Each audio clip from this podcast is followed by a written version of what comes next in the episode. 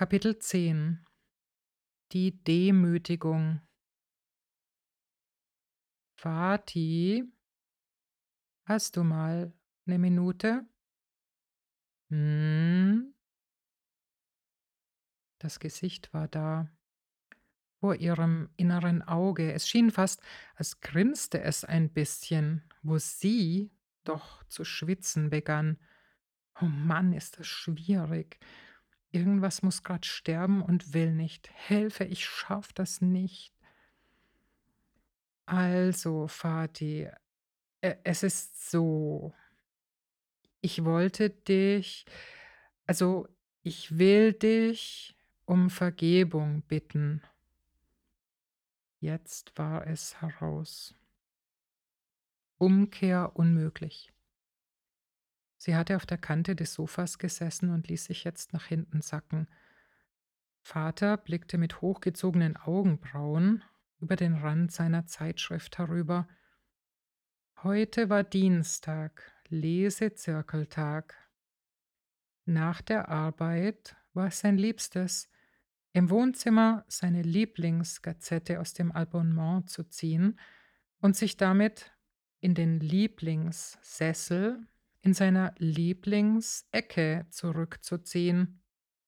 Dann wollte er nicht gestört werden. Versuche das doch zu tun, ließ er mit einem seelenlosen Hm von sich abperlen. Besser, man versuchte beim Abendessen an ihn ranzukommen, wenn er der Außenwelt wieder seine Aufmerksamkeit schenkte. Sie wollte aber unter vier Augen mit ihm reden. Der ungewöhnliche Satz eben machte Vater stutzig. So einer war in seiner Schicht im Hause Laubinger noch nie gefallen. Ja, also, worum geht's denn? fragte er misstrauisch. Er überlegte, ob das, was kommen sollte, es wert war, seine Lektüre der Motorsportspalte zu unterbrechen. Vati, ich also, mir ist bewusst geworden, dass ich oft arrogant und verletzend zu dir war. Also dann, wenn wir diskutiert haben und gestritten haben dabei. Meine Meinung über die Nazis habe ich natürlich nicht geändert. Verstehe mich da bitte nicht falsch. Aber der Ton macht sicher die Musik beim Diskutieren auch. Die Sache ist, ich wollte dich verletzen. Und ich wollte auch um jeden Preis Recht behalten. Das tut mir echt leid und ich bitte dich, verzeih mir das. Stille. Vati schloss die Illustrierte und legte sie auf dem Wohnzimmertisch ab, während er sich aufrichtete und zweimal schluckte. Es schien, als wüsste er nicht, was er sagen sollte, und beäugte sie, wie man im Zoo eine Python im Terrarium betrachtet, interessiert und froh, dass Panzerglas dazwischen ist. Also, das klingt ja nett. Ja, das ist schön von dir, Kali. Ich freue mich. Danke. Allerdings stehe ich nach wie vor dazu, dass nicht alles falsch war, was der Hitler gemacht hat. Und das sollten Sie euch in der Schule auch mal beibringen. Nicht nur immer das Schlechte von der Nazi-Zeit. Fatih wandte sich seiner Größten voll zu. Dennoch verstand er vermutlich nicht, dass es ihr momentan nicht um Inhalte oder Korrekturversuche ging. Sie akzeptierte sowieso seine Autorität nicht mehr wie noch die Neunjährige. Was sie stattdessen gerade versuchte, war, die Säure und die Zerstörung rauszunehmen, die in ihre Unterhaltungen gekommen war und diese zum Konflikt ausarten ließ. Es war eben nicht nur ein Meinungsaustausch gewesen. Sie hatte jemand gewollt, an dem sie sich reiben konnte, an dem sie zeigen konnte, was sie drauf hatte, ja, und natürlich auch, dass ihre Sicht überlegen war. Wieder der Stolz.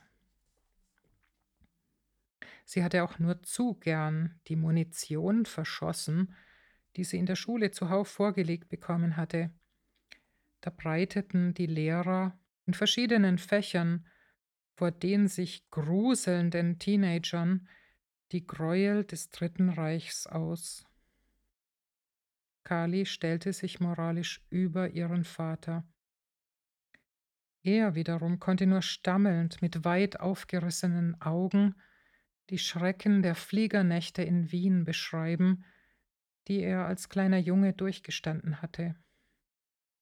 Den lebensbedrohlichen Hunger, den sie auf der Flucht über hunderte Kilometer aushalten mussten, bevor sie sich auf einem Bauernhof in Oberbayern zum ersten Mal wieder satt essen durften. Wie der Bauer ihn mit seinen zehn, elf Jahren gleich als Hirten für seine Schweine und Ziegen einsetzte.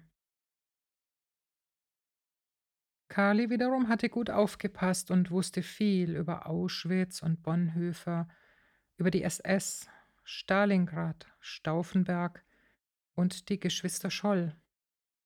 Sie konnte nicht verstehen, dass die Generation der Eltern und Großeltern die Verbrechen an all den Nicht-Ariern nicht mitgekriegt haben sollte. Dabei hätte doch ein Blinder gesehen, dass das alles falsch, abgrundtief, unmenschlich und böse war, also alle in ihrer Klasse hätten das gemerkt. Sie hätten sich dem Zugriff von Hitlers Regime natürlich verweigert. Ach was, mit erhobenem Haupt dagegen gestemmt hätten sie sich, da war sich Kali sicher. Diese Alten daheim, in der Schule oder in der Zeitung, die Respekt forderten und die die Jugend von heute kritisierten, sollten sich doch alle was schämen, denn sie hatten geschwiegen, als sie hätten aufstehen und was tun sollen.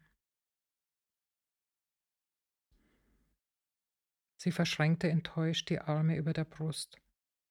Es ist also nicht gelungen, Mist.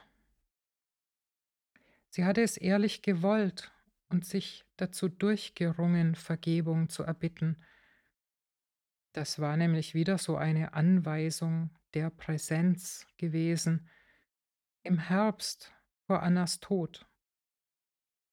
Auf einem Seminar hatte sie unvermittelt zu ihr gesprochen, Dabei machte Gott auch klar, dass sie aus dem Tanzsport aussteigen sollte, um stattdessen zu Hause ein Diener zu sein. Den ersten Teil der Anweisung hatte sie heute umzusetzen versucht und war gescheitert. Mann oh Mann, sowas wirklich zu machen, war hart, beinhart. Aber Vati kapierte nicht. Er wirft immer alles in einen Topf und will auch nur Recht behalten. Sie dagegen wollte sich ja für ihre Haltung entschuldigen, nicht aber klein beigeben, was die Sache betraf, besonders wenn es ums Dritte Reich ging. Fatih war ein Kind in der Hitlerjugend gewesen, okay, aber das befreite einen ja nicht davon zu denken, oder? Sie schämte sich. Etwas anderes war es, dass Opa Wilhelm es mit dem Wiener Gauleiter von Schirach zu tun bekommen hatte, der beschlagnahmte seinen schicken neuen Mercedes für sich. Bei Schirach wuchs die Familie auch. Da war wohl ein größeres Auto gratis gerade recht. Da kannst du nicht dagegen an, wenn dir so ein Top-Nazi deine Sachen wegnimmt. Das musst du eben über dich ergehen lassen. Das tat der Opa, und sein Magenproblem wurde nicht besser von dem Groll. Es imponierte Kali, wie der Großvater sich in der österreichischen Hauptstadt so durchgeschlagen hatte. Die Deutschen wollten ihn zu einer Art Blockwart machen. Andere denunzieren. Das sollte er. Die Nazi-Besatzer liquidierten Ende der 30er Jahre die jüdischen Schuhfabriken und die Konkurrenten verleibten sie sich gerne ein. Opa bekam das sicher mit, als leitender Mitarbeiter des österreichischen Partners seiner Schuhfabrik Friesenberg, aber er entzog sich. Er reiste lieber im Osten herum, um Leder einzukaufen. Oder hat er doch mehr im System mitgemacht, als man später der Enkelin offenbaren wollte? Wer wusste das schon? Goebbels Propaganda schrieb sich damals die Expansion in der Ostmark auf die völkischen Fahnen. Plötzlich, mitten in den bitteren Erinnerungen an Großvater und Vati, sah Carly das Gesicht wieder vor sich. Sie spürte auf einmal, dass darin so viel präsent war, auch an väterlichem. Bildete sie sich das nur ein oder war in Gott alles da und mehr, alles, was sie ersehnte? Wesenszüge, die sie an Vater schmerzlich vermisste und an Großvater nicht erlebt hatte? Schutz, zärtliche Zuwendung, Führung, eine Lebensgrundlage, ein Gegenüber, das sie liebte und wollte? In der Gegenwart des Gesichts hatte sie allerdings auch Herzklopfen. Da war eine Persönlichkeit, die ihr nicht nur himmelhoch überlegen war, die Präsenz war zugewandt und trotzdem völlig frei und unabhängig von ihr.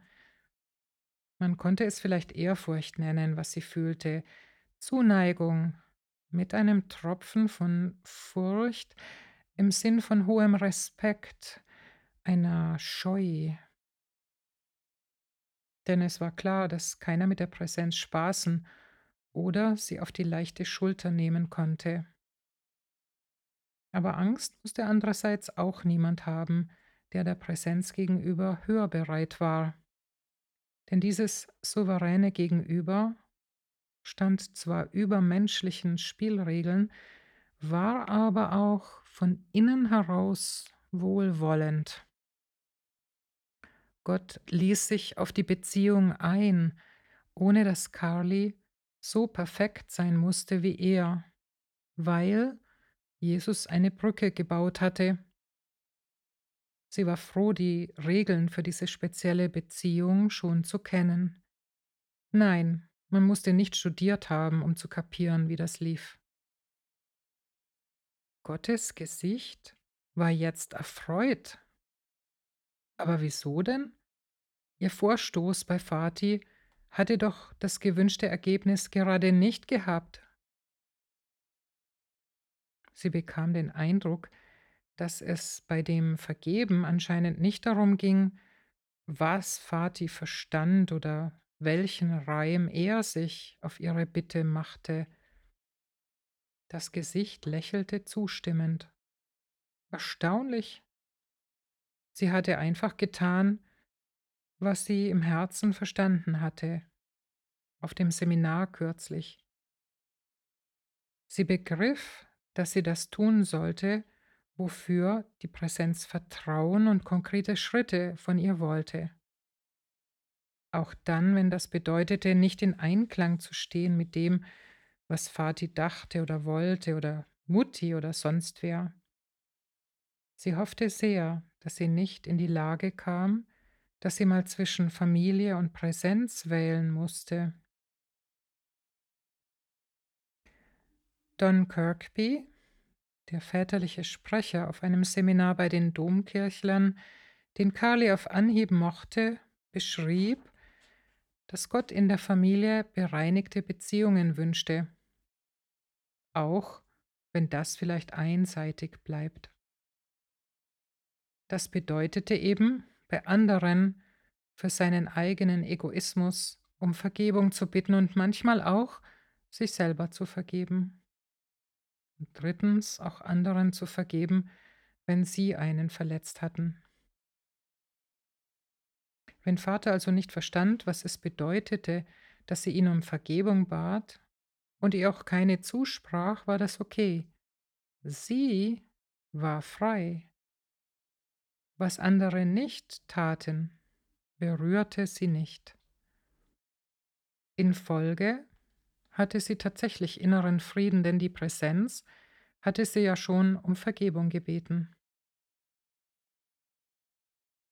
Je mehr Zeit ins Land ging, umso mehr spürte sie auch eine emotionale Unabhängigkeit von Fatih, fühlte sich, als sei sie ein Stück mehr sie selber geworden.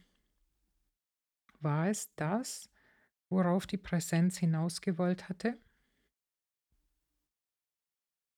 Ach, und übrigens, Fatih, was ich dir noch sagen wollte, ich habe das Tanzen an den Nagel gehängt. Ich bleibe jetzt zu Hause, so kann ich euch mit Anna besser unterstützen. Ihr Vater sah sie an, als habe sie gerade das Haus angezündet. Aber wieso? Wie kommst du denn auf sowas, Carla? Du kannst doch nicht einfach alles das über Bord schmeißen, was wir so mühsam aufgebaut haben. Was ist mit Joe? Also nein. Anna wird doch auch ohne dich versorgt. Vati war sichtlich erschüttert. Ich weiß, Vati, das ist für dich sicher nicht leicht zu verstehen, versuchte sie sich daran, Öl auf die Wellen zu gießen, die sie eben selber aufgerührt hatte. Langer Rede, kurzer Sinn, das hat mir Gott so gesagt. Ich weiß auch noch nicht, für was das gut sein soll, aber ich will ihm gehorsam sein. Der Sturm, den sie entfesselt hatte, beruhigte sich nicht. Im Gegenteil, er wurde zum Orkan. Vater sah die Festigkeit in ihren Augen, schüttelte nur ungläubig den Kopf. Er war gebrochen. Aber wie willst du so genau wissen, was Gott sagt? Das ist doch wieder mal unfassbar arrogant. Jesus redet davon, dass er manchmal so wie beim Baumschneiden manche starken Äste rausnehmen wird. Ich denke, das ist wahrscheinlich sowas. Ja, es war schwer. Es war wie ein Erdbeben, nachdem zwei Kontinentalplatten auseinanderdrifteten. Mutti wirkte zwar gefasster, als sie es hörte, aber es war auch bitter für sie. Hier ging es um die Grundüberzeugungen. Die Bibel. Du immer mit deiner Bibel. Ach, hör doch auf. So ein Kokolores. machte sich der Vater Luft und griff nach der Zigarettenschachtel. Er konnte schlicht nichts mit ihrer extremen Religiosität anfangen. Seine Eltern hatten ihm beigebracht, dass man an Weihnachten in die Kirche und für Geburt, Heirat und Beerdigung zum Pfarrer gehen sollte, und das tat er auch. Zudem führte er ordentlich seine Kirchensteuer ab. In seinem Umfeld machten alle das Gleiche. Carly musste daher etwas zu Kopf gestiegen sein. Was sie dachte und tat, war immer ein Affront für ihn. Er sah sie lange an und begann sich zu fürchten. Er fürchtete sich davor, dass jemand im Schützenverein fragte, hat deine Älteste mal wieder durchgedreht?